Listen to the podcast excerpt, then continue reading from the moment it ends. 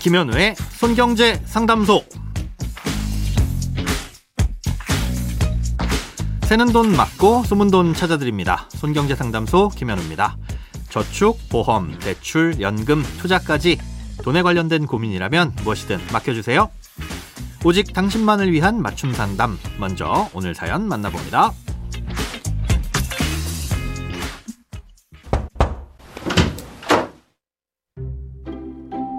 안녕하세요. 저는 지방에 거주하고 있는 50대 주부입니다. 코로나로 인해 생활이 어려워져 2년 8개월 전에 주택을 담보로 1억 원을 대출받았습니다. 지역 농협에서 받은 변동금리 대출인데요. 원래 3.2%였다가 요즘 금리가 오르면서 5.41%까지 대출 금리가 올라 이자 부담이 많이 늘었는데 안심 전환 대출로 갈아타는 게 나은 건지 모르겠어서 문의합니다.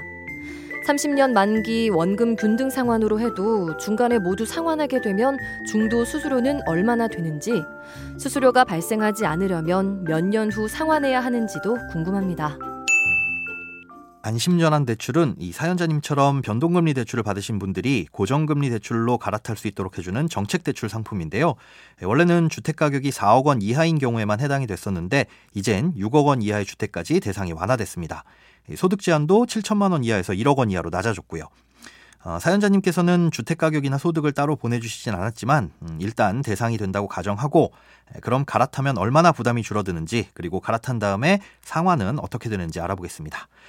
어, 현재 사연자님께서 받은 대출의 금리가 연 5.41%라고 하셨는데 안심전환 대출로 갈아타실 경우 30년 상환으로 하시면 연 4%로 낮출 수 있습니다. 30년간 고정금리인데도 지금 받고 계신 대출금리보다 더 낮아지는 거죠. 만약 사연자님께서 받은 대출의 상환 기간이 30년이었다고 가정하면 지금 월 상환액으로 내는 돈은 아마 약 55만 원 정도일 텐데요. 안심전환 대출로 갈아타시면 월 약 45만 원으로 10만 원 가량 줄어들게 됩니다. 물론 이건 대출 이자가 낮아져서 그런 것도 있지만 이 상환 기간이 지금보다 길어지기 때문이기도 합니다. 대출을 받으신 지 2년 8개월이 됐다고 하셨으니 남은 대출 기간은 27년 4개월인 건데 이 대출을 다시 30년으로 늘리는 거니까 그만큼 매달 갚는 원금이 줄어들기 때문이라는 거죠. 그런데 그렇게 만기를 늘려서 천천히 갚는 만큼 내야 하는 이자 총액도 늘어나는 거니까 여윳돈이 되신다면 중간에 갚는 것도 나쁘지 않은 선택입니다. 아, 이럴 때 고민스러운 게 중도상환 수수료죠. 음, 이 안심전환 대출은 기존 대출을 안심전환 대출로 갈아탈 때도 중도상환 수수료를 면제받지만 안심전환 대출을 받은 후에 다른 대출로 갈아타거나 조기에 상환하더라도 중도상환 수수료가 없습니다. 예, 그러니 나중에 금리가 더 내려갔을 때 이 시중은행의 대출 상품으로 갈아타더라도 부담이 없고 또 여윳돈이 있어서 갚을 때도 아무 부담 없으니까 사연자님께서 요건을 충족하시다면 갈아타시는 게 유리합니다.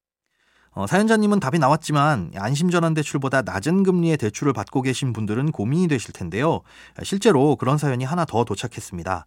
간단히 소개해드리자면 은행에서 5년간 고정금리 이후에 변동금리로 바뀌는 혼합금리 대출을 쓰고 계신데 현재는 연 3%로 고정금리 기간이 1년 3개월 정도 남은 상태라고 하시네요.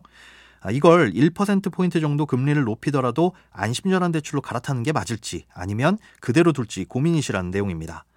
앞으로 금리가 어떻게 될지 모르기 때문에 답을 내기가 어려운 건데요. 음, 저라면 갈아타지 않고 일단은 지켜볼 것 같습니다. 왜냐하면 만약에 지금 갈아타게 됐을 때 1년 3개월 정도는 1%포인트 높은 금리를 적용받게 되는 거니까 그 이후에 최소한 1년 3개월 동안은 변동금리 대출의 이율이 지금의 안심전환 대출 금리보다 1%포인트 높은 금리인 연 5%로 유지돼야 본전이라고 할 수 있는 거잖아요. 그 말인 즉슨 앞으로 2년 6개월 동안 지금과 같은 고금리 상황이 지속돼야 된다는 건데 아, 조금씩이지만 수치상으로 물가 상승폭도 낮아지고 있으니 현실적으로 그렇게 되기란 쉽지 않을 거라고 보이기 때문입니다. 물론 중간에 상황을 지켜보면서 대응해야 되겠지만 우선은 지켜보시는 게 좋지 않을까 싶습니다. 크고 작은 돈 걱정 혼자 끙끙 앓지 마시고 imbc.com 손경제상담소 홈페이지에 사연 남겨주세요. 검색창에 손경제 상담소를 검색하시면 쉽게 들어오실 수 있습니다.